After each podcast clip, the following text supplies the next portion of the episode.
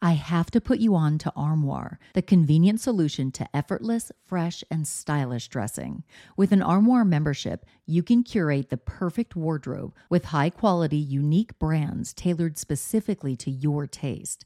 Simply take a five minute style quiz, select items from your personalized closet, then your chosen styles arrive at your doorstep in as little as two days. When it's time for a wardrobe refresh, just swap out your current pieces for new to you styles. I go from professional to the carpool pickup line, so I need a diverse wardrobe. With Armoire, I always have something fresh and on trend for any occasion without the clutter. I recently edited my wardrobe to staple pieces only because Armoire allows me to add new pieces monthly and return them just in time for me to do it all over again. And by renting rather than constantly buying new clothes, I'm contributing to sustainability. Armoire is currently helping me through my chic era with all the high fashion and edgy options that I am loving.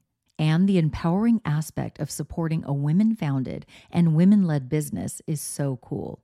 With their personalized styling suggestions and diverse designer offerings, Armoire has helped me define and refine my personal style, even as trends evolve and my body changes. Whether it's a date night, a professional event, a formal affair, or just a trip to the grocery store, Armoire ensures that I am always dressed to impress effortlessly. Right now, my listeners can give Armoire a try and get up to 50% off their first month. That's up to $125 off.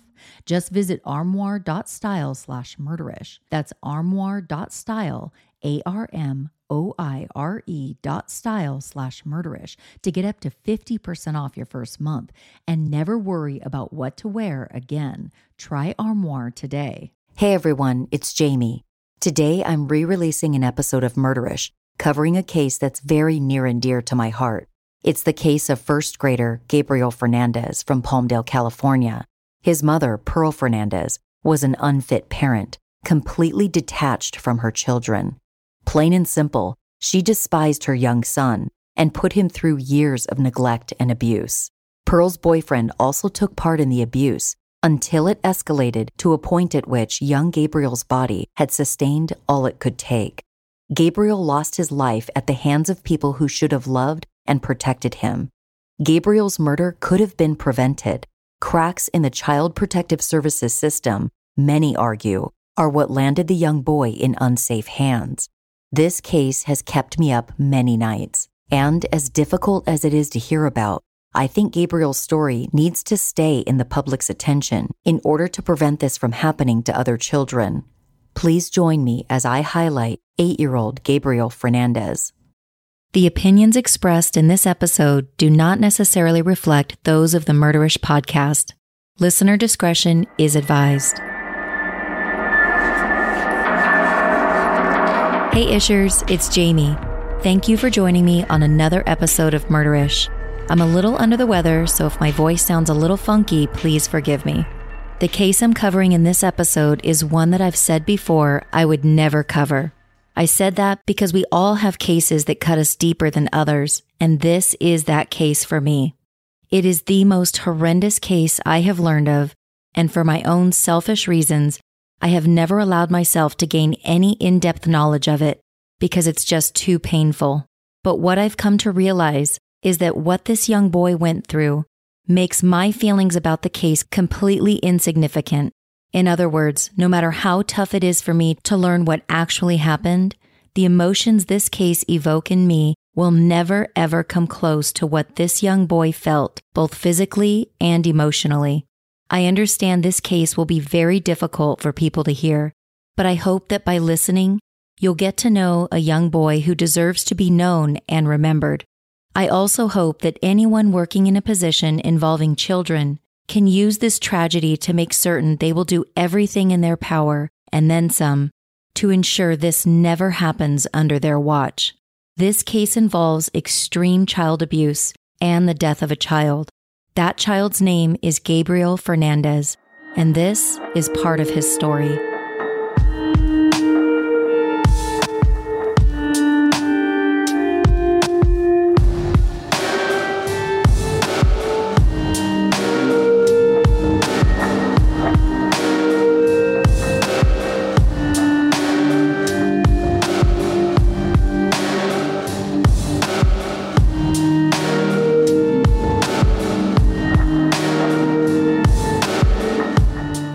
Uh, Michelle, Mark, there really isn't a reprieve in this case. Each day of this trial, very difficult. On the stand today, Gabriel's first grade teacher, she spent the most time with Gabriel and said that he opened up to her about the abuse he was experiencing at home. Written in the shaky, unsure handwriting of a first grader, Gabriel's teacher reads a note she found hidden in the eight year old's desk a few days after she learned of his brutal death.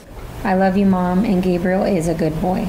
Jennifer Garcia said Gabriel confided in her early on in the school year, telling her he was beaten at home. Garcia immediately reported this to the Department of Children and Family Services. She's like, well, sometimes my mom makes me bleed.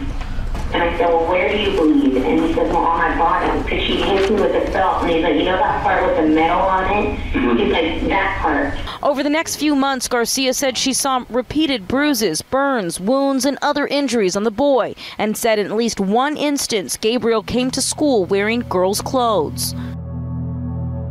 The city of Palmdale, California, lies in the north central part of Los Angeles County in the high desert area in Southern California.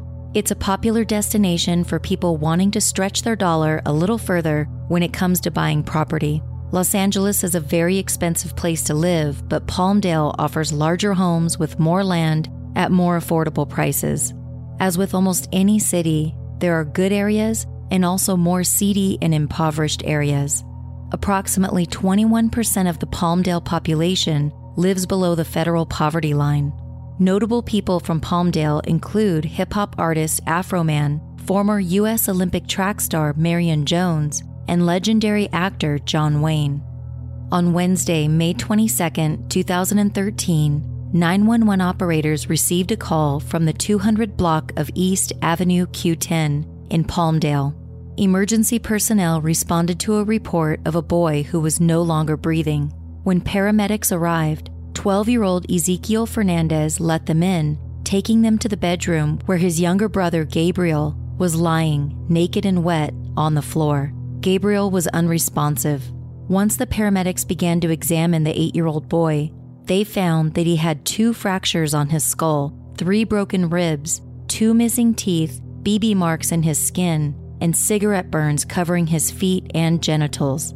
There was skin missing from his neck, and cat feces lodged in his throat. James Cermak, one of the paramedics from the LA County Fire Department, would testify in court about Gabriel's appearance, saying, quote, It was just like every inch of this child had been abused.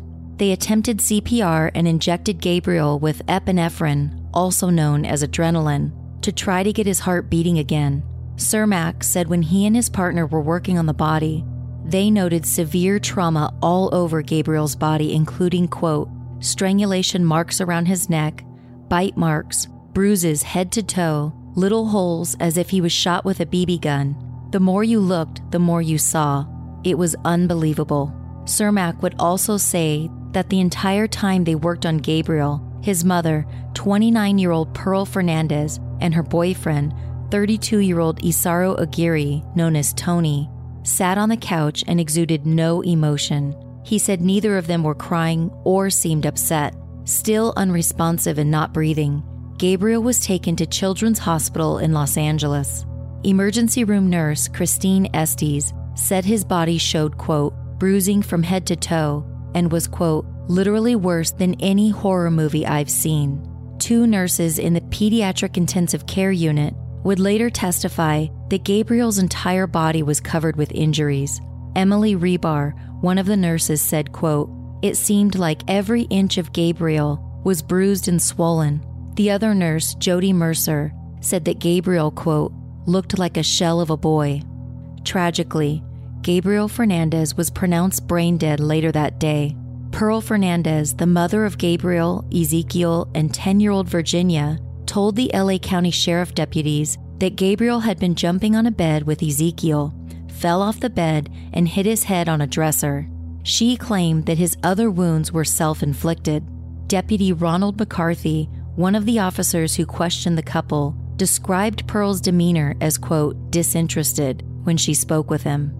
McCarthy said Pearl only showed concern when she spoke about not wanting to leave the family's seven cats in a cage when she left to go to the hospital. When McCarthy asked Aguirre what happened, He was told that Gabriel was an angry young boy who often hurt himself.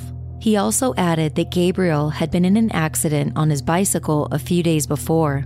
Detective Elliot Uribe interviewed Aguirre three times that day. He would later say that he believed Aguirre was lying the first time they spoke, but as they continued to talk, he thought Aguirre became more truthful. Aguirre said his relationship with Pearl's three children was good.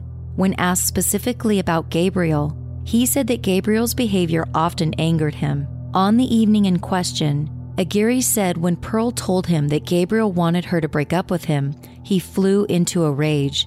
He said he talked to Gabriel, who denied saying he wanted his mother to break up with him.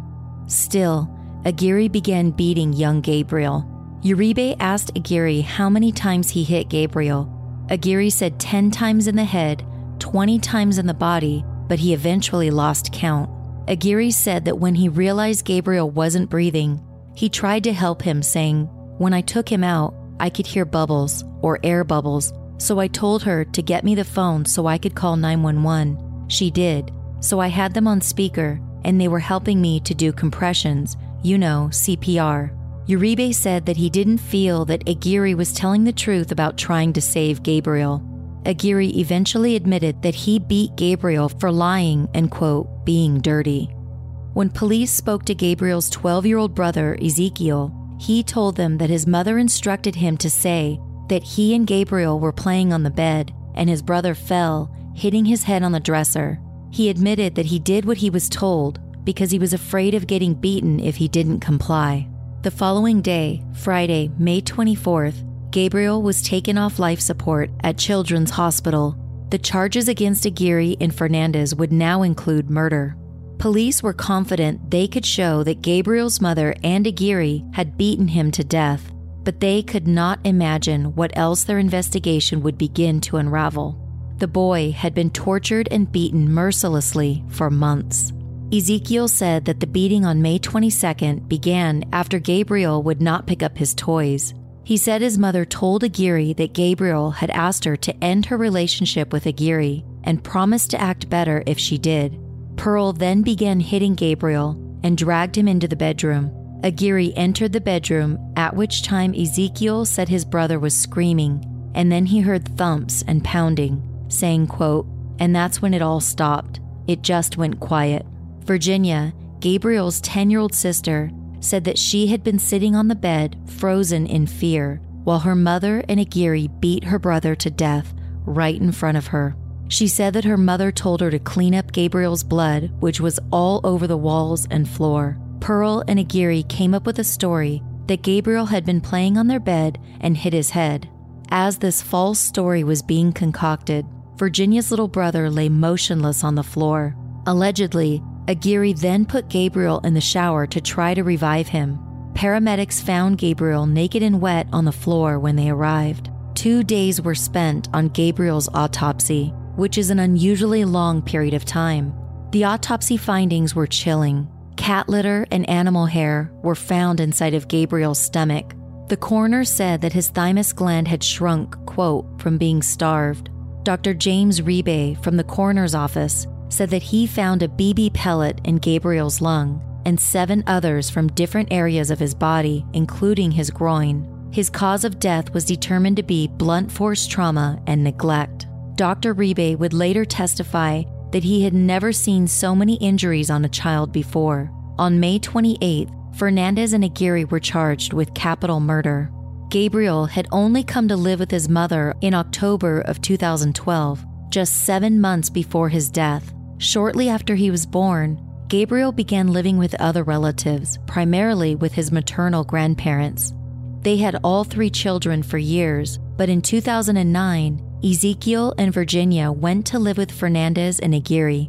Gabriel stayed with his grandparents until 2012 when Pearl regained custody of him. Pearl's parents protested and told authorities that their daughter had a history of neglect and abuse, but there was nothing they could do as Pearl had already been given custody and was allowed to take him back. Speculation arose that the reason Pearl had gotten custody of Gabriel was to collect additional welfare benefits. Soon after Gabriel moved to his mother's home, the abuse and neglect began. Ezekiel said that Gabriel was kicked in the groin by their mother. He said that Fernandez and Aguirre called his brother, quote, gay. She also hit Gabriel with a broomstick and made him wear girls' clothing to school. Gabriel used to bring boys' clothes with him and changed in the bathroom when he got to school. Fernandez would beat him when she found out about this.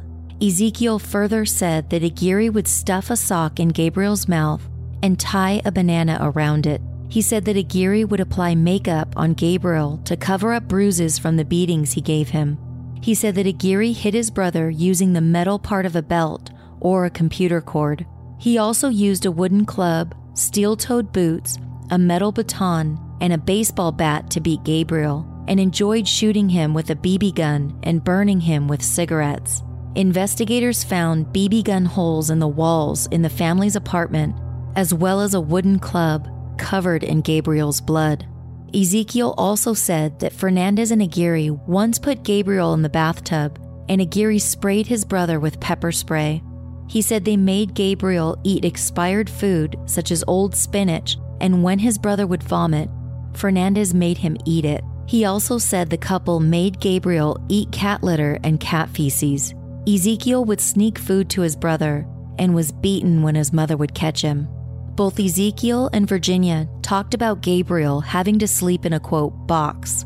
The box they spoke of was actually a cabinet that Fernandez and Aguirre would make Gabriel sleep in. To make sure he didn't get out, there was a pair of handcuffs attached to the inside of the cabinet. Ezekiel said that when social workers came to the apartment, Gabriel was forced to hide in the box. Shortly before he was killed, Gabriel was spending almost all day and night in the box. He said that Gabriel's missing front teeth came from the baseball bat with which Gabriel's mother hit him in the face. Fernandez and Aguirre were unable to keep the abuse they inflicted on Gabriel a secret. After Gabriel moved in with them, Jennifer Garcia, Gabriel's first grade teacher at Summerwind Elementary School, began to notice problems. Garcia said that she met Fernandez and Aguirre when they came in to register Gabriel for school. She said she was intimidated by them, saying, quote, They looked mean and I did not want to get on their bad side. She said they were not like other parents who asked a lot of questions and showed an interest in their children's schooling. Garcia said that neither Fernandez nor Aguirre asked any questions and made no small talk. Like most abused or neglected children, Gabriel yearned for attention and acceptance. He would sometimes stay in the classroom to help Garcia instead of going to recess.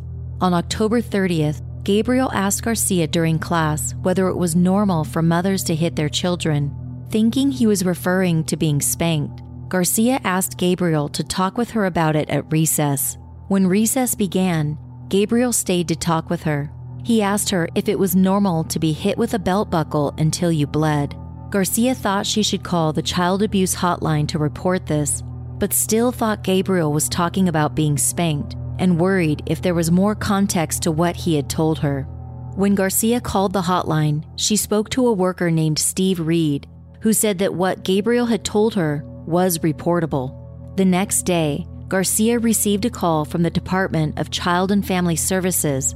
Investigator Stephanie Rodriguez called to tell her that she had been assigned to Gabriel's case. She gave Garcia her phone number and said to call her if she heard or saw anything else. Garcia met with Pearl Fernandez for their parent teacher conference a few days later. Nervous about being in the classroom with Fernandez, Garcia left the door open.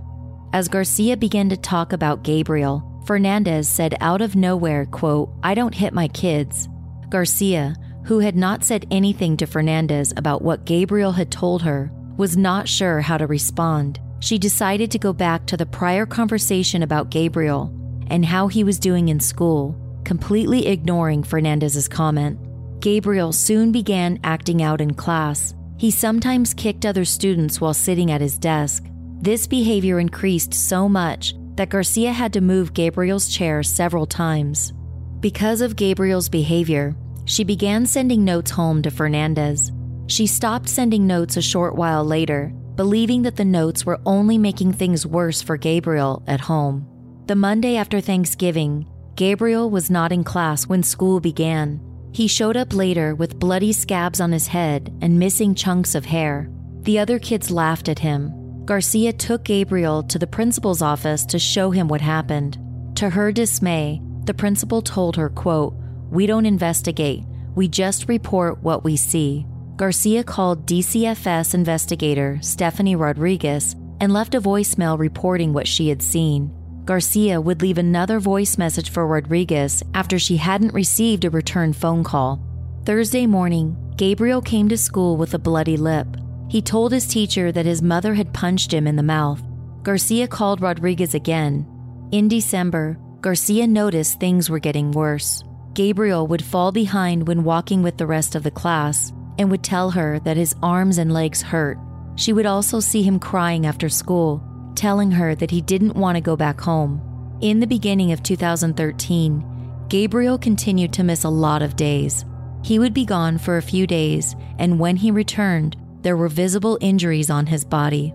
Summerwind School Secretary Pam Howell confronted Aguirre when he came to the school asking about Gabriel's increased absences. His response, she would later testify, was quote, He told me he was the father and he could do whatever he wanted with the kids.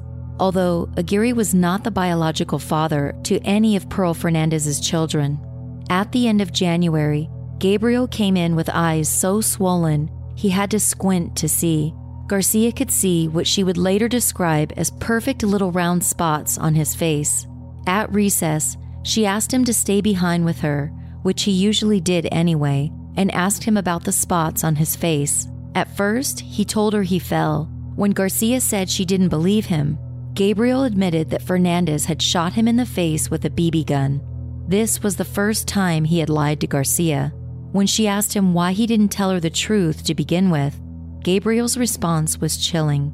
He said, quote, "Because when I tell you and that lady comes, I get hurt worse." Garcia assumed the lady he was talking about was DCFS investigator Stephanie Rodriguez.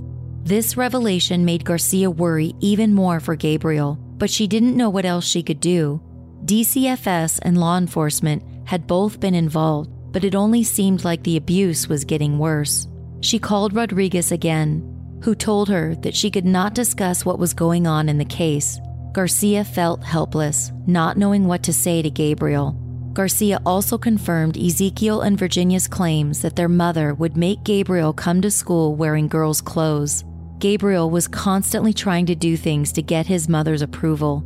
He would ask Garcia to give him an A on assignments so he could show his mother how well he was doing.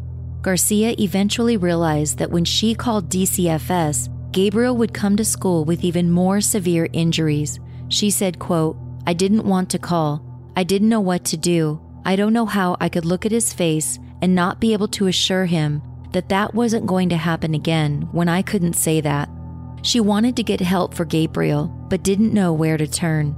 She contacted the school psychologist, who said the school had no services to offer him.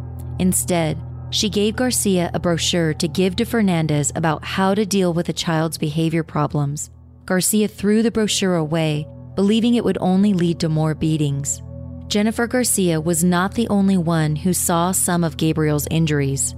Parents coming to school would later report seeing bruises on him the mother of one student said the bruises were constant, saying, quote, It's not like, oh, he had a bruise here. No, every day, every week.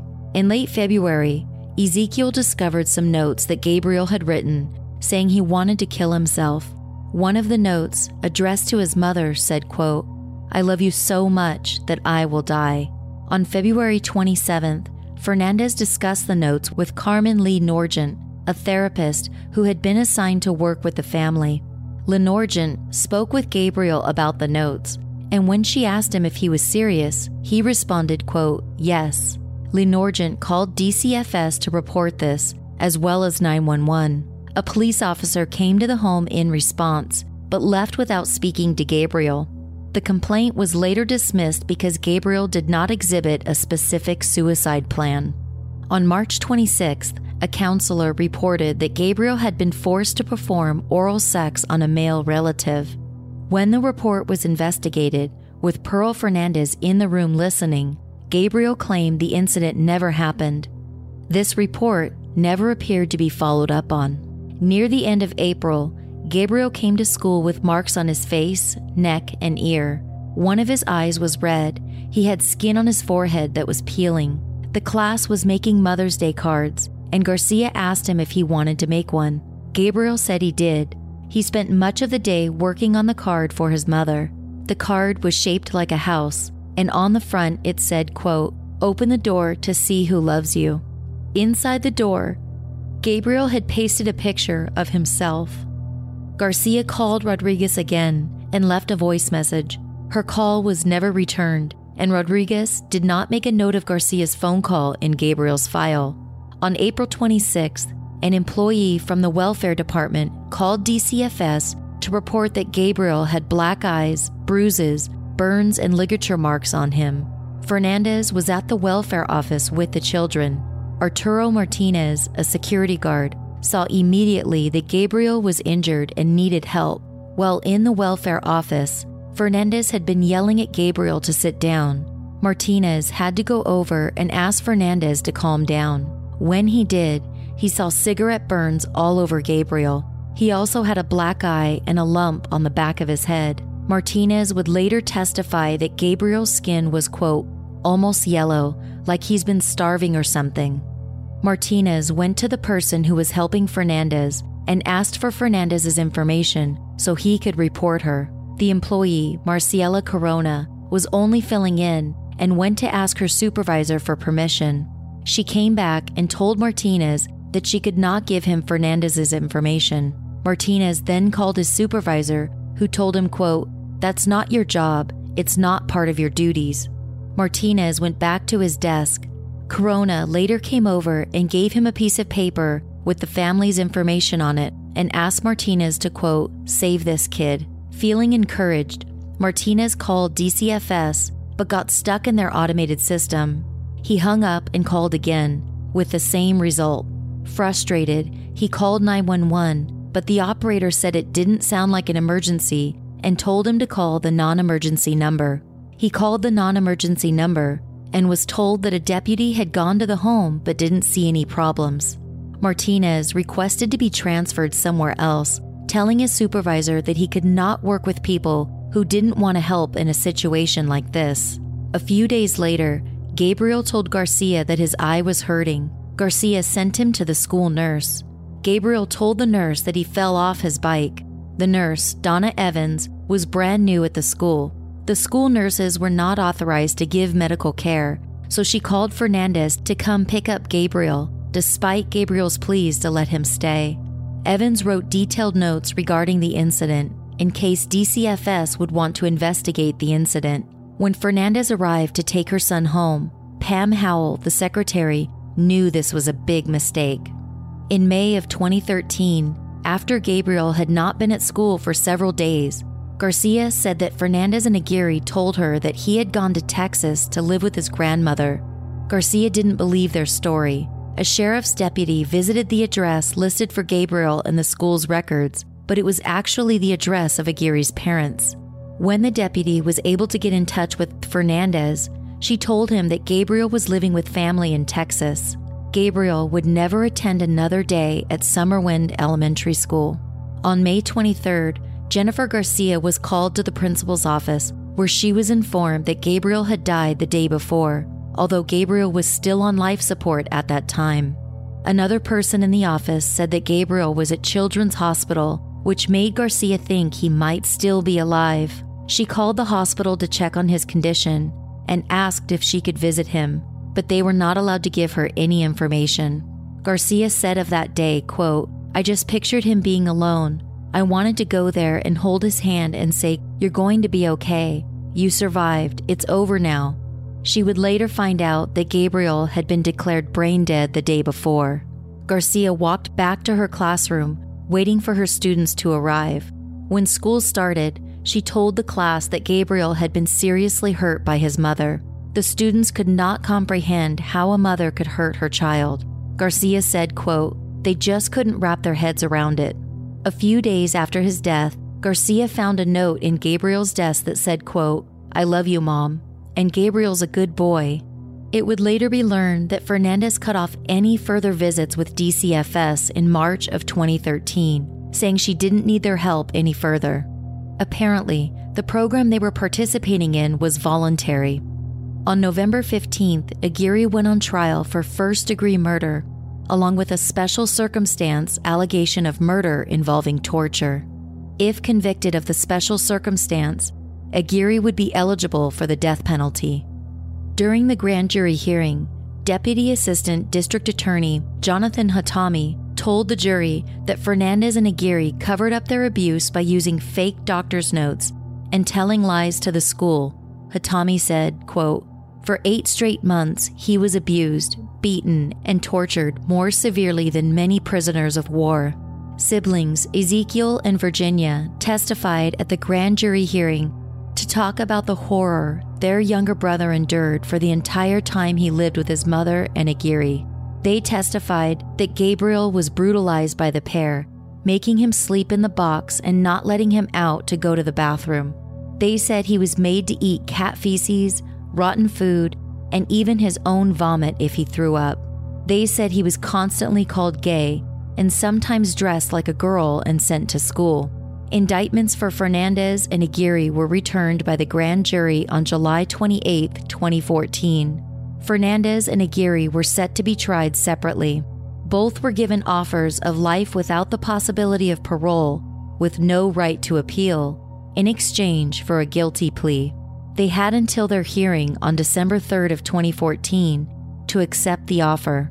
On October 22nd, news outlets reported that both defendants had agreed to plead guilty to murder and torture charges in return for a life sentence without parole. However, on October 30th, it was reported that Aguirre had not accepted the plea and that he would take his chances at trial. Fernandez did accept the plea, and her sentencing date would come in February of 2018. Virginia and Ezekiel did not want to have to testify against their mother and had asked Hatami to accept the plea deal. Fernandez's attorneys, Michael Schensel and Julia Dixon, were unhappy with their client's sentence, stating that her low intellectual ability should mitigate her punishment the defense team presented records from a cognitive ability test that Fernandez took in 2011. She scored in the third percentile in the verbal comprehension portion of the test, indicating that she functioned at a second grade level. Clinical and forensic neuropsychologist Deborah Miura was called to the stand. She had been retained by the defense to evaluate Fernandez. Miura said that Fernandez had an intellectual disability that made her, quote, virtually unable to use thought to guide her behavior and temper her emotional reactions. According to her evaluation with Fernandez, Miura said that Fernandez's life was full of abuse. She said her father had been in and out of jail and claimed that her mother hated her. She started drinking and using methamphetamines by the time she was nine years old. She ran away when she was 11 Fernandez told Miura that an uncle tried to rape her when she was a teenager. Fernandez also said she was kidnapped by a group of men who raped her. She said her former boyfriends beat her, one of them even pistol whipped her. She claimed that Aguirre was also physically abusive to her during their relationship. She told Miura that she had been using opioids during the time Gabriel lived with her. Aguirre's family maintained that Fernandez was the guilty one. Aguirre's mother told reporters that her son was innocent of the charges. One of Aguirre's cousins, who chose to remain anonymous, said, quote, "He loved those kids. She did it, and everybody knows she did it. Even her family knows she did it."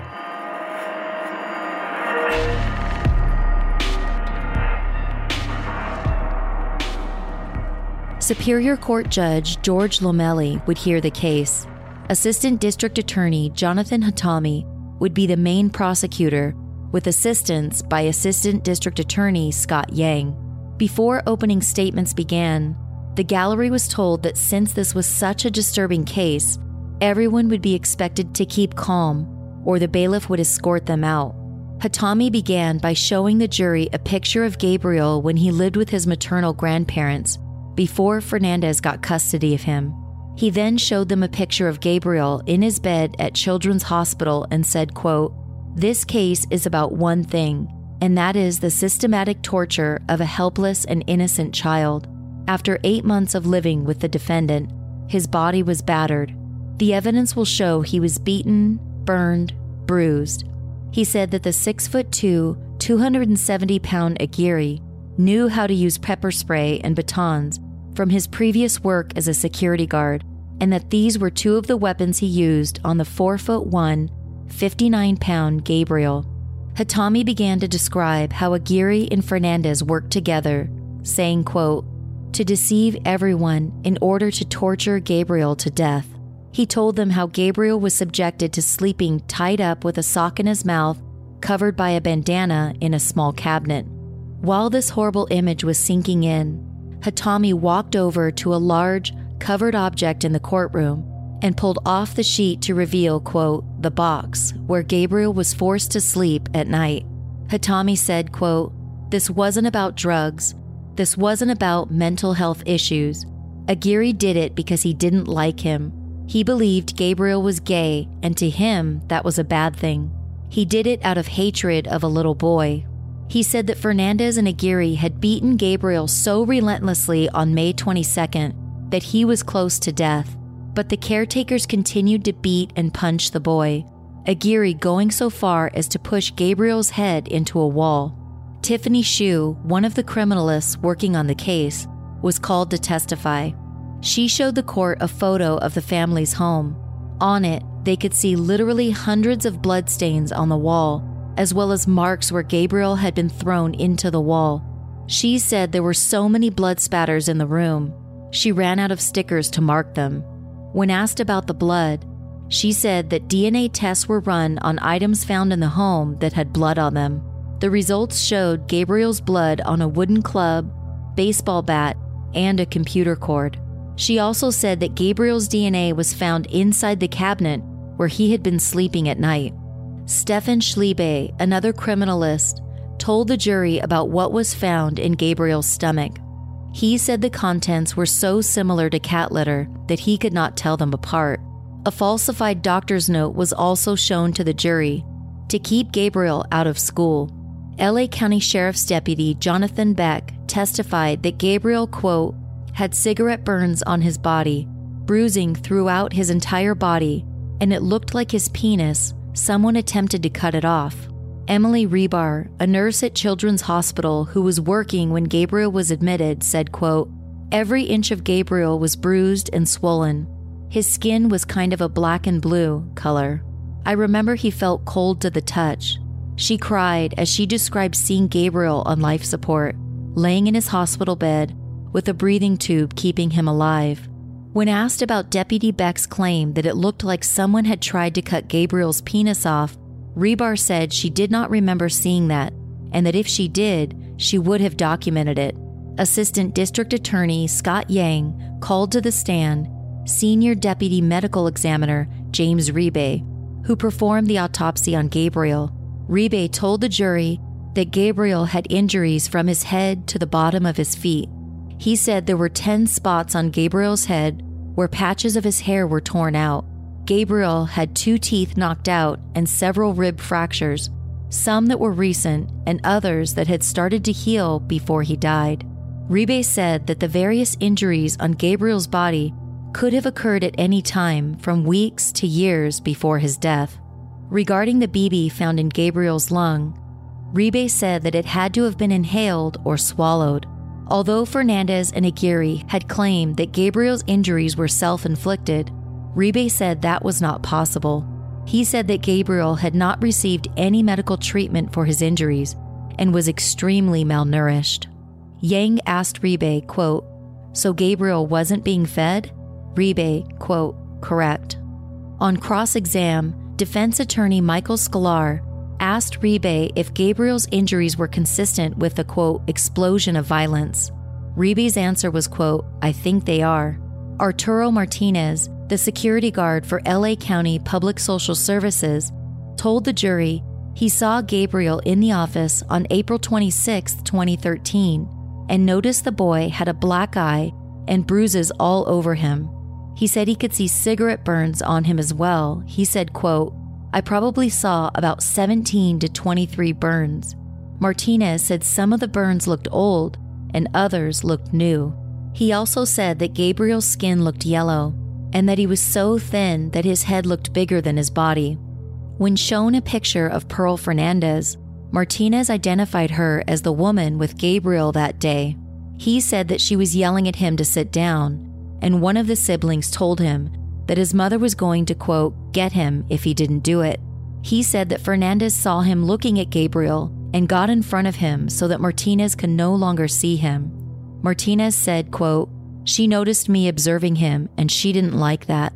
Martinez then spoke about the issue regarding his attempt to get someone to help Gabriel. His 911 call was played to the jury, as well as his call to police. On day three of trial, Gabriel's brother Ezekiel took the stand. The now 16 year old told the court he tried not to remember the things that were done to his younger brother because it upset him.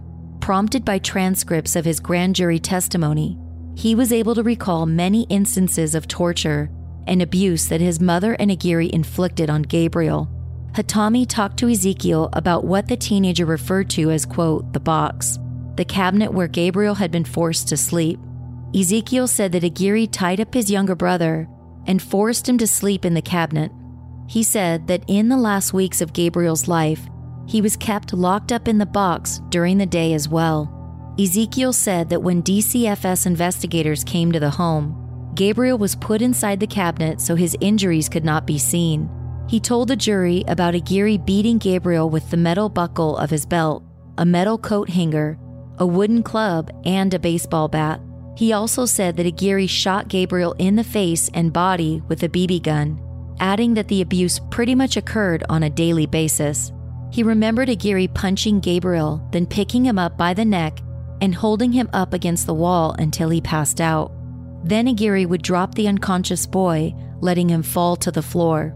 He also said that Aguirre would pepper spray Gabriel and have him take off his clothes to beat him with a belt buckle and a metal hanger. He said that Aguirre enjoyed calling Gabriel gay when he tortured him. When asked how his mother treated Gabriel, Ezekiel said that he saw her kick his brother in the groin. She also hit him with a broomstick and beat and kicked him. He said that she sometimes made Gabriel wear girls' clothes to school and was once beaten by her when she discovered that he had changed his clothes in the school bathroom. Ezekiel went on to say that his mother and Aguirre would gang up on his eight year old brother to beat him up. He also said they would laugh at Gabriel while they beat him. He said he was warned not to talk about the abuse he witnessed, and that if he didn't lie about Gabriel's injuries and say he hurt himself while he was playing, he would also be beaten. As if it couldn't get any worse, Ezekiel told the court that Fernandez and Aguirre once told him to hit his own brother. He said he didn't actually hit Gabriel, but only pretended to, and that he whispered to his brother to fall to make it look real. Ezekiel said that Gabriel was the only one in the home who was beaten. He said that his brother had toys withheld from him and wasn't allowed to play with friends. He said he didn't understand why Fernandez and Aguirre treated Gabriel the way they did. When Hatami asked Ezekiel about the day his brother died, he said that Fernandez and Aguirre hit Gabriel over and over, drawing blood. His mother dragged Gabriel into the bathroom, followed by Aguirre, and closed the door. Ezekiel heard his brother screaming and then heard banging, and then nothing but silence. As he had during the grand jury procedures, Assistant District Attorney Hatami walked Ezekiel through how the abuse Fernandez and Aguirre inflicted on his brother extended to food. Ezekiel said his mother and Aguirre fed Gabriel things like cat litter and cat feces. He remembered one time when Gabriel had to eat spoiled spinach. He said, quote, my mom and her boyfriend made Gabriel eat spoiled stuff or expired stuff. One thing I remember is expired spinach. He threw it up and they made him eat it off the table. Throughout Ezekiel's entire testimony, Aguirre sat in his chair with no expression on his face. He would not even look up at Ezekiel while he testified. 14 year old Virginia was called next. When Hatami showed her a picture of her little brother, she began to cry. After a short break, she told the court that Aguirre constantly beat her brother and said that her mother knocked out Gabriel's two front teeth with a broomstick. She said Gabriel was beaten often and that Aguirre liked to shoot him with a BB gun. As she described the nightmare that Gabriel experienced, crying could be heard throughout the courtroom, coming from both the gallery and the jury. Virginia told similar stories of the abuse that Ezekiel had described the day before and said the beatings happened constantly. When asked if Aguirre made Gabriel sleep in the cabinet, she looked over at the piece of furniture sitting ominously in the courtroom and said, quote, Yes, a lot. She confirmed that handcuffs were attached to the inside of the cabinet so Gabriel could not get out. Virginia also remembered her mother making Gabriel go to school wearing girls' clothing, and both Fernandez and Aguirre calling him gay. When asked about the night of May 22, 2013, Virginia said, quote, I was sitting on the edge of the bed, and my mother's boyfriend was punching him. Through tears, she said that Aguirre wouldn't stop hitting Gabriel. She said, quote, he had knocked the air out of him and he fell over and didn't get back up. So they picked him up, they threw him in the shower, and they kept yelling at him to wake up. When he didn't wake up, my mother decided to call the police. On the prosecution's first day, Gabriel's maternal grandfather, Robert Fernandez, was called. He told them that Gabriel had lived with he and his late wife Sandra for seven and a half years. He said that Aguirre had taken Gabriel from them, even though they were the ones with custody. It seems that although Gabriel's grandparents had been granted custody years before, Pearl may have taken steps to regain it. Years before, for a short time, Pearl and her three children stayed with them. Robert said that he tried to get Pearl to bond with Gabriel, but it never happened. Robert told the court that Aguirre had asked to have Gabriel come with them to a barbecue at Aguirre's parents' home. He said Sandra did not want to allow it, but they eventually let Gabriel go with them. To verify Gabriel's story, Robert drove over to the home of Aguirre's parents, but there was no barbecue going on in the yard. Robert went back to his home and called Aguirre for an explanation. He said Aguirre had told him the barbecue was inside the house. Sandra called 911 and told police that Fernandez and Aguirre had taken Gabriel, but nothing was done about it.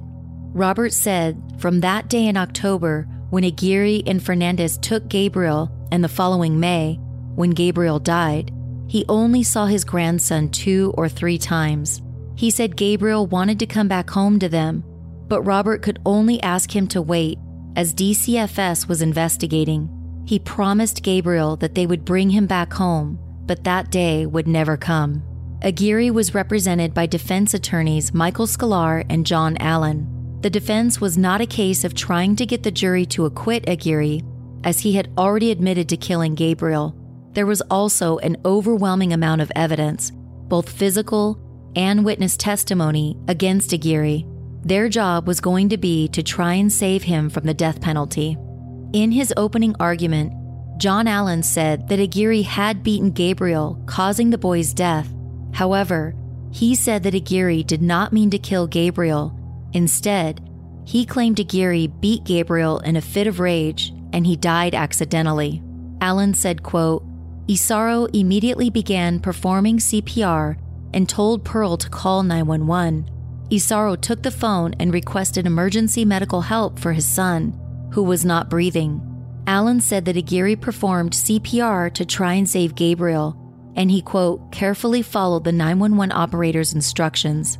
Allen said that Aguirre's attempts to save Gabriel were, quote, not the actions of a person who ever wanted Gabriel to die. Once you've heard the evidence in this case, you will find Gabriel was tortured, abused, and neglected, that Isauro, committed the crime of murder, but the special circumstance allegation is not true. The prosecution had previously shown a video of one of Aguirre's interviews to the jury. When it was the defense's turn, they told the court that the prosecution had only shown clips of the interview, which showed Aguirre in the worst possible light. They requested that the entire video be played, but the judge denied their request. Sklar did show some parts of Aguirre's interviews, one where Aguirre was asked about his frustration and anger on a scale of 1 to 10 when he beat Gabriel on May 22nd. Aguirre's answer was 20. Other parts of the video showed Aguirre crying and wiping his tears on his shirt. In one part of the interview, he says, quote, I just want to go see him. The defense pointed the blame on Fernandez for Gabriel's death, saying that she manipulated and controlled Aguirre. They put witnesses on the stand to show what a poor and uncaring mother she was. Pilar Rios was called to the stand. Pilar was the mother of Luis Rios, who had a daughter named Destiny with Fernandez. She said that when Destiny was an infant, Fernandez fed her junk food and gave her soda to drink. Pilar said, quote, she didn't give her formula the way you should with a newborn child. She would give her soda, colas, and juices. She said Fernandez would feed fast food to Destiny, which would make her throw up, and that the little girl's clothes were dirty and covered in vomit. Destiny's father, Luis Rios, said he did not like to leave his daughter with Fernandez due to her poor parenting skills. The defense used this to try to establish that Fernandez had developed a pattern of being a negligent mother by the time Gabriel had come to live with her. Gabriel's paternal grandparents, Placida and Rodrigo Contreras, testified about their feelings regarding Fernandez's parenting. Although neither of them had witnessed Fernandez hit Gabriel, they did see injuries to Arnold Contreras, the older brother of Gabriel, who had been adopted by them because Fernandez had basically abandoned him. Rodrigo Contreras said, quote, she told us that she did not love Arnold because she suffered so much during his delivery, that she did not love him, and that this is why she gave him to us. Sklar and Allen had four witnesses they wanted to call who would testify about Aguirre's poor learning skills. The witnesses were going to talk about his poor grades and being held back in the ninth grade. He also had problems learning at his job at McDonald's when he was 18 years old. Judge Lomeli told the defense attorneys that they would need to have an expert testify that Aguirre's learning problems would not have allowed him to participate in the planning of Gabriel's abuse. Unfortunately, the defense did not have an expert to call, and the witnesses were not allowed. Michael Sklar told the jury that, unlike how the prosecution portrayed him, Aguirre was not an evil person. He discussed Aguirre's previous employment at a nursing home, where he was well liked and good at his job, he also pointed out that Aguirre had no previous criminal record. Sklar said that his client went into an uncontrollable rage on May 22nd after Fernandez told him that Gabriel had asked her to leave Aguirre. Gabriel denied saying these things and called his mother a liar, and Aguirre, quote, exploded in a rage of anger. He admitted that Aguirre beat Gabriel to death, but explained that he did so because he lost complete control of himself. He said that as soon as he realized Gabriel was unconscious, he told Fernandez to call 911, even though he knew that it meant he would go to prison for what he had done. Sklar said that it was Fernandez, not Aguirre, who beat her son with a belt, shot BBs at his face and body, and was the one who had been abusing Gabriel for so long. The last witness was William Adams, a consultant for the California Department of Corrections. Adams was asked to describe how Aguirre would fare if sentenced to life without parole. He answered that he thought Aguirre would be, quote, more likely to be prey than predator. On cross, when asked what his personal opinion of Aguirre's actions was, Adams said that he thought what the defendant did was, quote, evil. Closing arguments began on November 13, 2017. When the case was handed over to the jury, they asked for testimony of William Adams to be read back to them, which was granted. They also asked for transcripts of the closing arguments. This was denied by Judge Lomeli, reminding the jury that opening and closing arguments are not evidence. The jury only took five hours to reach their verdict. On November 15, 2017, four and a half years after Gabriel's death, Isauro Aguirre was convicted of first degree murder with special circumstances for the torture of Gabriel, which made him eligible for the death penalty. The defense filed a motion for a mistrial due to statements that Hatami had made. Hatami, a victim of abuse himself, told reporters about his childhood. Sklar and Allen asked for Hatami to be recused for his remarks if the mistrial was granted. Allen told the court, quote, the various statements that the prosecutor made to the media indicating his own experience as a child abuse victim, his display of emotion, wiping tears away from his eyes, was proof that he could not prosecute the case fairly. Judge Lomeli denied the motion and the request, telling both sides that the jury instructions included telling jurors to avoid any media information about the trial. He did tell the attorneys that he would not tolerate comments like those Hatami made to the media while the trial was still going on. The penalty phase of the trial lasted for two weeks. Assistant District Attorney Yang told the jury that they would hear, quote, about the severity of the crime, the severity of the injuries to a helpless child, the impact of Gabriel Fernandez's death on those who knew him and those who loved him. And it's going to be about the defendant's lack of remorse immediately after he killed Gabriel. He further told them that Gabriel's maternal grandparents were the only parents the child had ever had, and that Aguirre and Fernandez had taken Gabriel away from them in order to collect additional welfare. Once he came to live with them, the abuse and neglect he suffered at their hands led to his death. Yang said, quote, and for eight months he was abused. He was tortured and he was beaten, like a prisoner of war at the hands of the defendant. Yang reminded the jury of some of the ways Aguirre had tortured Gabriel and said that the eight year old's quote, last vision was of his mother and the defendant standing over him, kicking and punching him to death. Hatami showed pictures to the jury of Gabriel's injuries and told them that death was the quote, only appropriated and just punishment. Hatami repeated evidence from the trial saying, quote, There is nothing worse in our society than a grown man murdering and torturing an innocent little boy, stuffed in that box, cold, afraid, lonely, hungry, probably hard to breathe. Hatami reminded the jury that Gabriel was not let out to go to the bathroom on a regular basis and, quote, defecated and urinated in that box. The defendant broke Gabriel's spirit. Hatami continued. He said Aguirre, quote, beat Gabriel to death with his fists, his hands, in front of Gabriel's own brother and sister. What type of man would do that? Not a man with any goodness in him. His emaciated little body had nine metal BBs in it, a lacerated liver, a fractured skull, whip marks on his back, unimaginable pain and suffering at the hands of the defendant. What type of man would punch a child 10 times in the face? Not a man with any goodness in him. Death was likely a merciful end to Gabriel's pain and suffering. Gabriel's brother Ezekiel and his sister Virginia testified again so the jury would remember the torture and murder of their younger brother, which they witnessed and could do nothing to prevent. Jennifer Garcia, Gabriel's teacher, who had done so much to try to help Gabriel, said that she thought about him every day.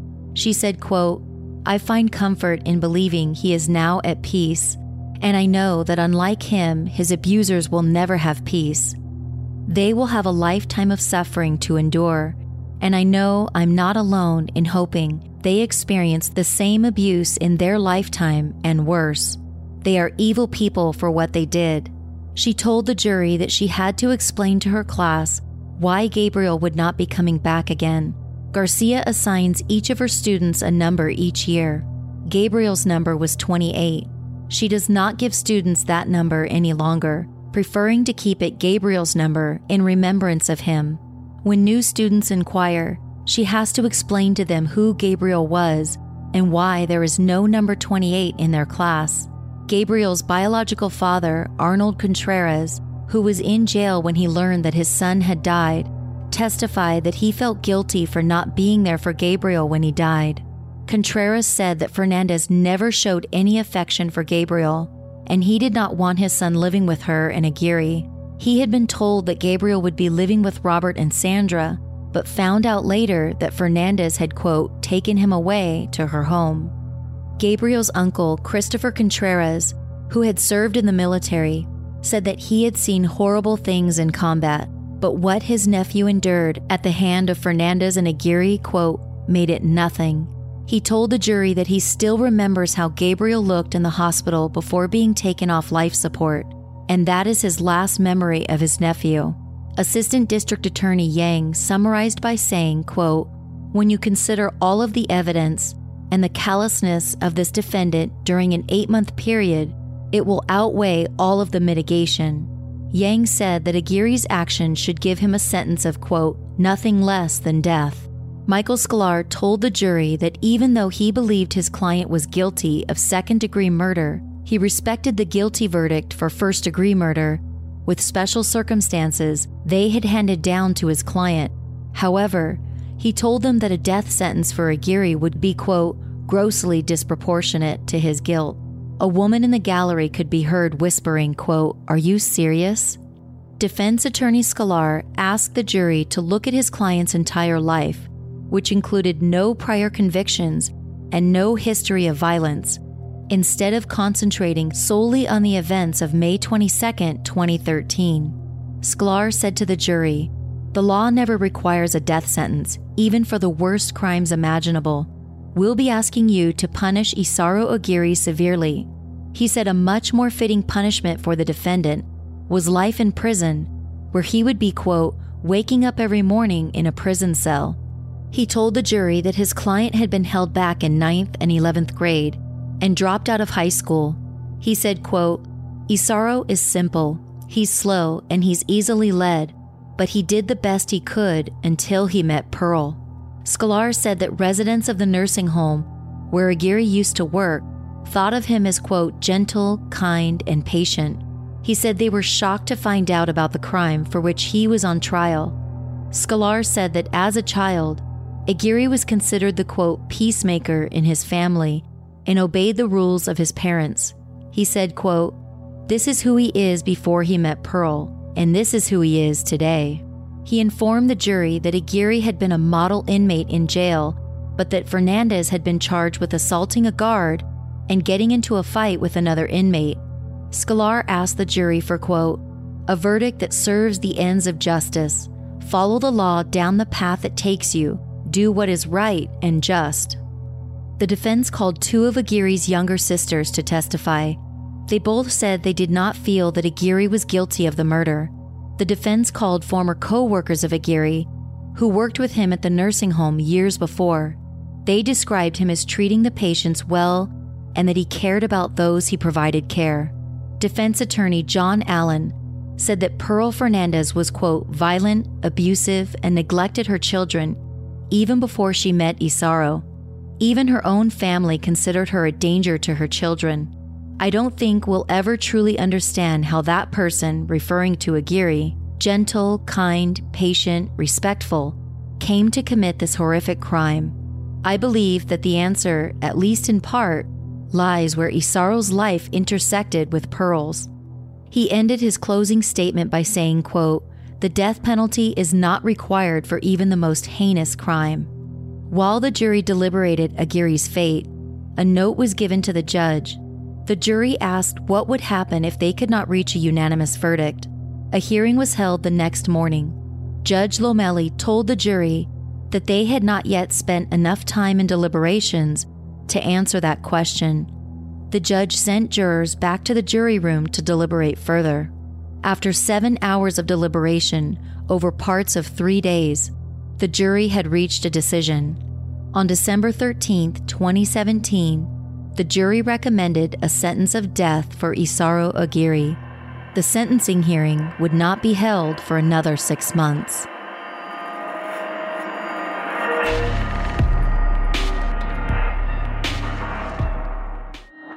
Ishers, I know you've heard of meal delivery services.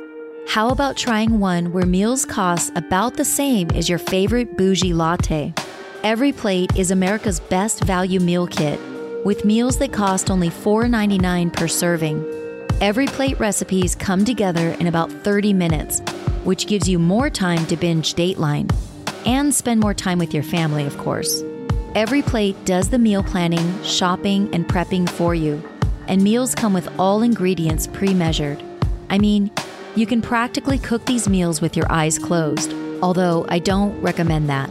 I've cooked several every plate meals and I'm happy to report I'm now a Michelin star chef. In my own mind, but whatever, that's beside the point. One of my favorite every plate meals is the pepper jack grilled cheese with creamy roasted tomato soup.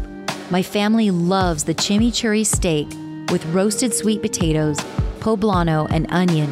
Ishers, do you want to become a dinner time hero? Now you can.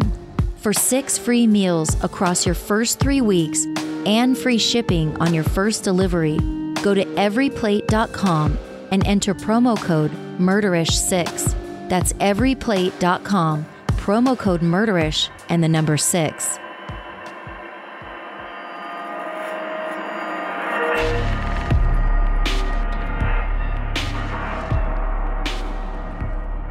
On June 7, 2018, Isauro Aguirre and Pearl Fernandez were back in court for sentencing. Before the sentence was given, Fernandez was allowed to speak. She read from a prepared statement, apologizing and saying she hopes Ezekiel and Virginia will be able to forgive her someday. In a tone that showed no emotion, she told the court, quote, I want to say I'm sorry to my family for what I did. I wish Gabriel was alive. Every day, I wish I made better choices. I wish I could have saved Gabriel. She also took the time to criticize family members who had spoken out against her, saying that she thought they only spoke out against her because they wanted to become famous. Out of character, Judge Lomeli, who typically makes no comments before sentencing, spoke directly to the defendants about his feelings towards them, saying that a case like Gabriel's, quote, almost demands a comment he talked about some of the evidence he heard at trial Fernandez knocking Gabriel's teeth out with a bat, and both Fernandez and Aguirre shooting the eight year old with a BB gun. The judge said that some people would call their behavior, quote, animalistic, but animals do not kill their family members.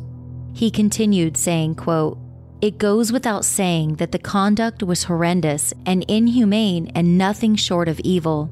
It's beyond animalistic because animals know how to take care of their young.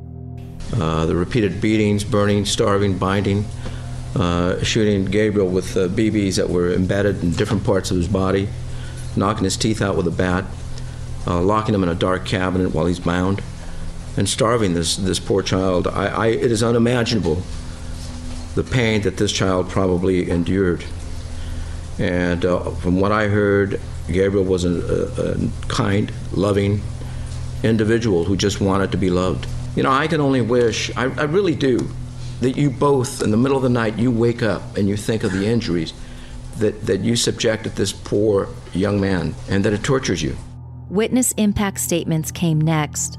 Gabriel's cousin, Emily Carranza, asked Fernandez, quote, Gabriel loved you. The world fell in love with Gabriel as their own. Why couldn't you?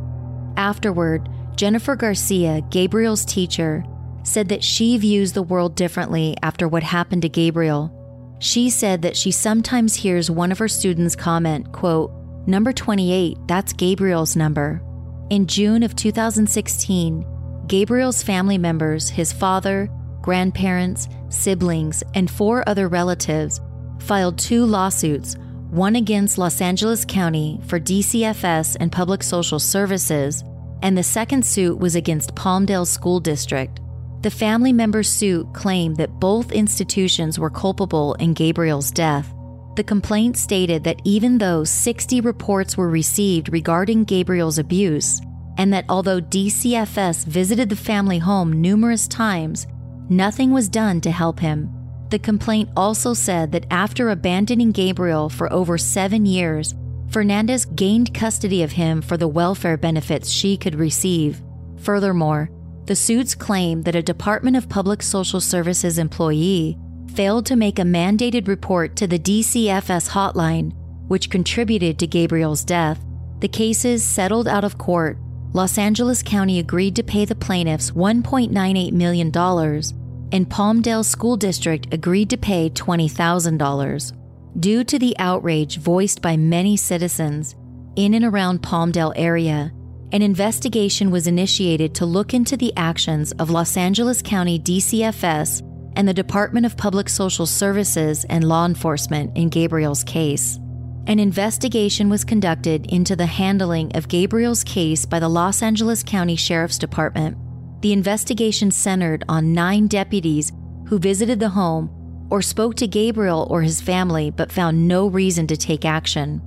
After Jennifer Garcia's call to the abuse hotline on October 30th, 2012, When Gabriel told her that his mother hit him with a belt buckle, Deputy Imelda Rizzo visited the home but found nothing to corroborate any findings of abuse. Rizzo also failed to make a report regarding her visit to the home. If a report is not filed, investigations cannot be opened. On January 29, 2013, Gabriel came to school with bruises and a swollen eye. He said that his mother had shot him with a BB gun. Garcia called the hotline, but there is no record of the sheriff's office ever sending anyone to the home. On February 27, 2013, Gabriel's therapist, Carmen Lee Norgent, called the hotline because Gabriel's brother Ezekiel found notes written by Gabriel saying he wanted to kill himself. Following up on the potential suicide threat, Deputy Federico Gonzalez went to the home around 2 a.m., but Aguirre told him that Gabriel was fine. Gonzalez decided that since Gabriel did not have an actual plan to kill himself, he simply told Fernandez to watch her son for more signs. According to the report, Deputy Gonzalez did not speak with Gabriel during the home visit. Later, Deputy Vanessa Reddy was called to investigate a claim that Gabriel had made about being sexually abused by an uncle. Reddy interviewed Gabriel, but did not file a report that would have continued the investigation. She also did not speak with the uncle that Gabriel had accused. In early May of 2013, just before Gabriel died, Deputy Jonathan Livingston responded to a complaint that Gabriel had come to school with a swollen eye, saying that he had fallen off his bike. Livingston went to Gabriel's home and spoke with the young boy in Aguirre. Livingston found no evidence of abuse because Gabriel claimed that he had gotten his injury by falling off of his bike. Deputy Livingston did not file a report after the visit. Also in May, Gabriel had his picture taken for a Mother's Day project to surprise Fernandez. In the photo, it's hard to ignore the black eye, bruises, and skin peeling off Gabriel's forehead. He told his teacher that he had fallen off of his bike again. Garcia knew better, so she called the hotline and apparently no action was taken. On May 16th, after Gabriel had not been in school for several days, Deputy Jason Lee Lasley came to the school to investigate.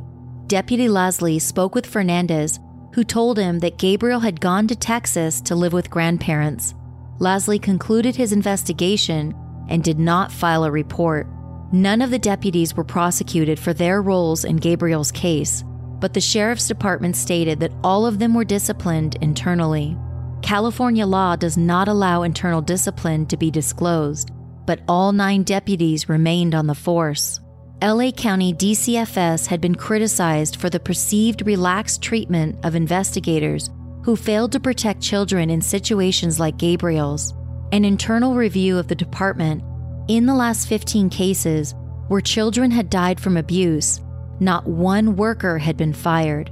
Between January 2012 and August 2013, 64 children died due to abuse and or neglect in Los Angeles County. Some cases were never brought to the attention of DCFS, but the department had been involved in other cases for years before the deaths occurred. Gabriel's case was not the first time that Pearl Fernandez had been reported to social services. In 2003, Arnold Contreras, Pearl's oldest son, was injured in a motor vehicle accident. It was determined that he had not been wearing a seatbelt, which resulted in a report of neglect being filed. In 2004, a relative of the family reported to DCFS that Fernandez did not want Arnold and that she constantly beat him. Another report was made in 2007, which claimed that Fernandez's daughter was not being fed and that Fernandez had told her daughter she would break her jaw when she cried. In 2008, Fernandez spent time in a Texas jail for reckless use of a weapon. DCFS documents reviewed during the investigation found that Gabriel had a lacerated liver and a deviated septum, both injuries likely caused by Fernandez and Aguirre's abuse. In March of 2012, 14 months before Gabriel's death, Los Angeles DCFS hired Philip Browning to take charge of the department on an interim basis. Browning immediately began making changes, including increasing the amount of training time for social workers from eight weeks to one year. DCFS eventually asked Browning to stay on permanently. When asked about Gabriel's case, Browning said, This is something that should have never happened. It keeps me up at night. Browning also said about the case, quote, This is a situation where it would have been much better if this child would have been removed from the family and placed in a safe setting. Obviously, something wasn't done correctly. This was a tragic situation, and I think what we're trying to do is ensure that it never happens again. In June of 2013, in response to Gabriel's death, Los Angeles County supervisors voted to approve a new Blue Ribbon Commission, which would seek new methods to prevent the death of more children. DCFS in Los Angeles County had cases on approximately 30,000 children at any given time. The final vote was 3 to 2 in favor of the Blue Ribbon Commission. The Blue Ribbon Commission consisted of 10 members. First on the commission's agenda was to quote, review previously delayed or failed efforts to implement reforms and provide recommendations for a reasonable plan of action to expeditiously implement needed reforms. Another issue to be addressed came from complaints that DCFS's actions at times are made hastily and workers have moved children from homes when they could have benefited more from other services.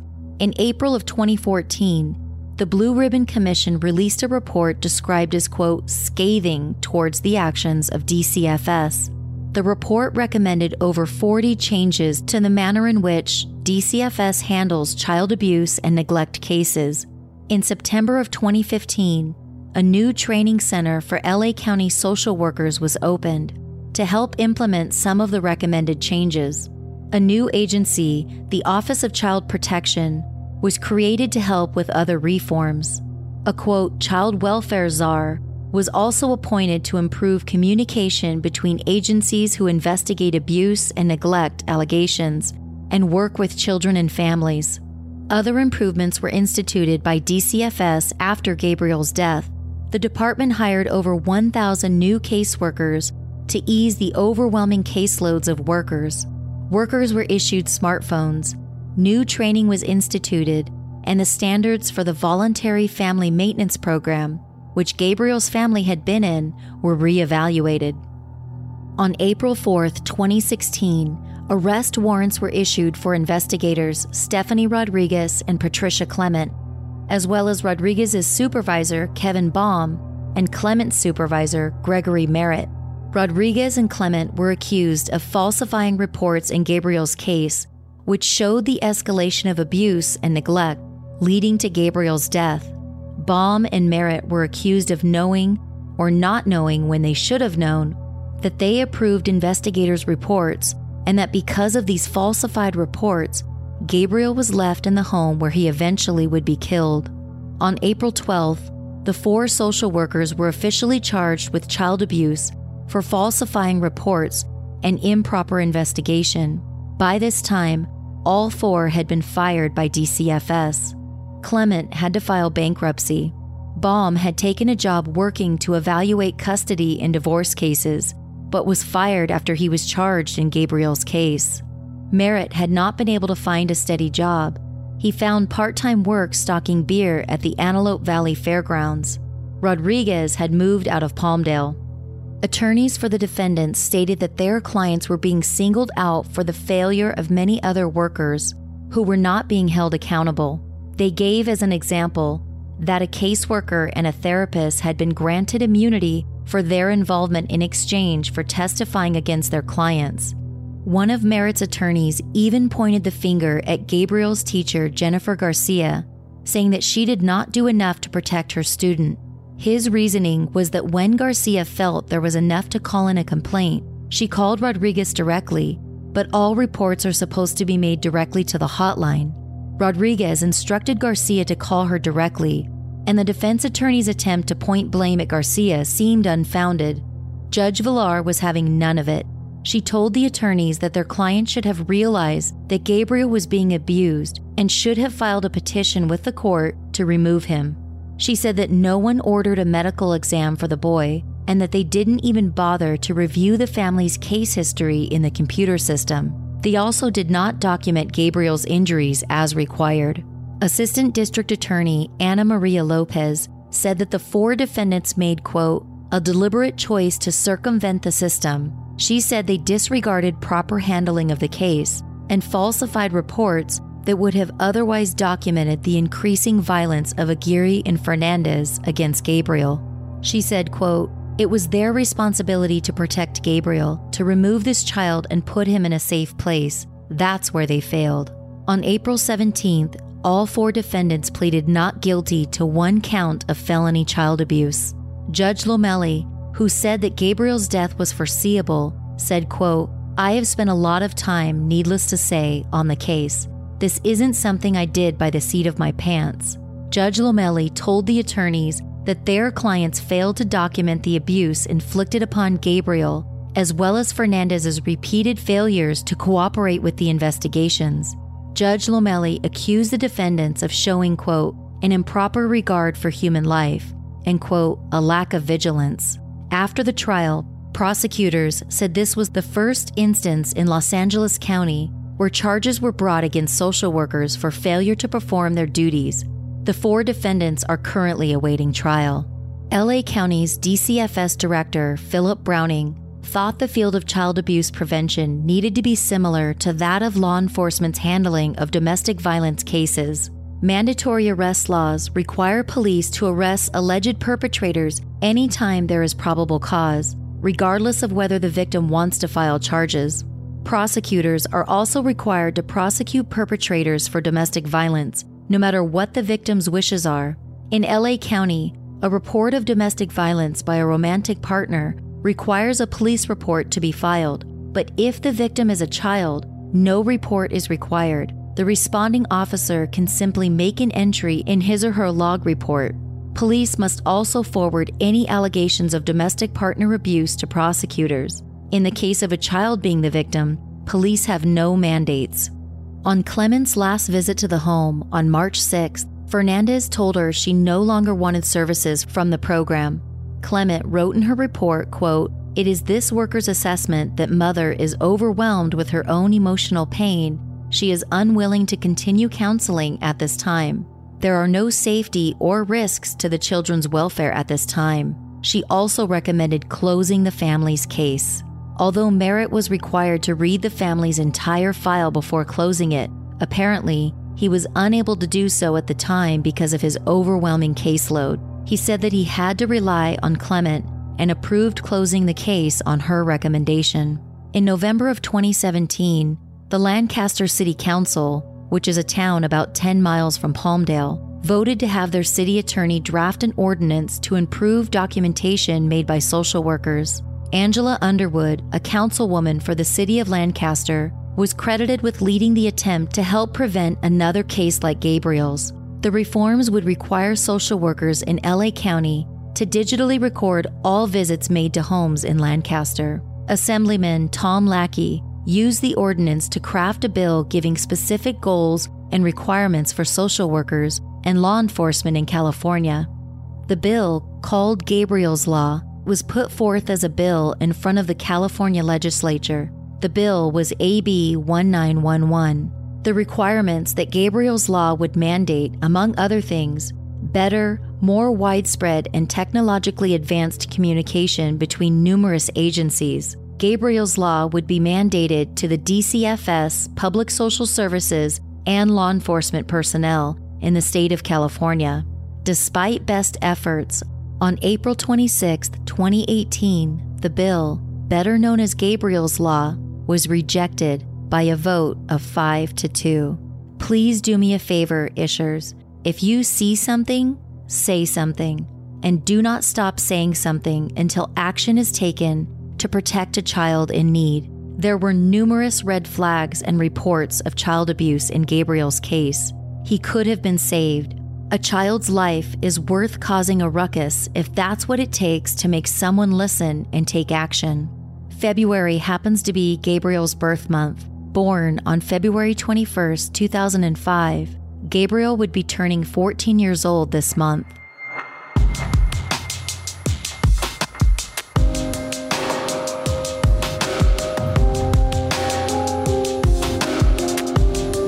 I know this was an especially difficult episode to get through. I appreciate you listening. If you'd like to discuss this case with me, head over to the Murderish Facebook discussion group. If you haven't joined the group yet, what are you waiting for? We talk tons of true crime in there, and we also tackle other important topics like the real housewives of New Jersey. I was so relieved to see that everyone came correct and said they were hashtag Team Marge. You can also chat with me on Twitter at MurderishPod and on Instagram at Murderish Podcast. If you like Murderish, do me the biggest favor and hit the subscribe button in your favorite podcast app and tell a friend about the show. I'd also love it if you left the show a positive rating and review in iTunes. You can also support Murderish by supporting sponsors. This episode was sponsored by Zola and EveryPlate. Check out episode show notes for links and promo codes for both. Also, stick around for another minute at the very end of this episode to hear a promo for a brand new podcast my friend Morph and his friends are launching. The podcast is called Three Men and a Mystery. Interested in extra murderish perks? Go to patreon.com slash murderish, where your monthly support could give you access to Patreon exclusive bonus content, as well as other Patreon perks, including t shirts, stickers, a shout out on the podcast, discount codes at the merch store, and other cool stuff. Want to show the world you're not a murderer, just murderish? Check out my online merch store at murderishpodcast.threadless.com. I have t shirts, coffee mugs, and other stuff available. Email any comments or questions you have to murderishjami at gmail.com. That's murderish, J A M I, at gmail.com. Murderish is mixed and mastered by John Buchanan of Audio Editing Solutions. Music in this episode was composed by Nico of We Talk of Dreams. This episode was researched and written by murderish researcher Steve Field. I hope to see some of you at the True Crime Podcast Festival in Chicago this summer. For more info, go to tcpf2019.com. That's tcpf2019.com.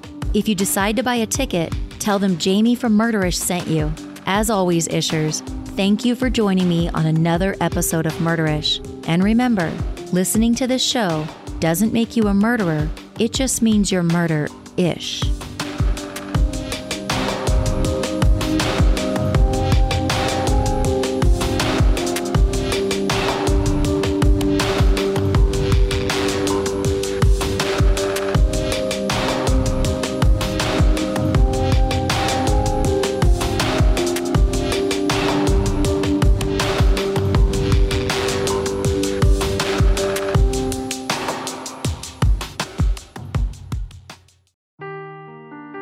The truth never gets old. Introducing June's Journey, the free to play mobile game that will immerse you in a thrilling murder mystery.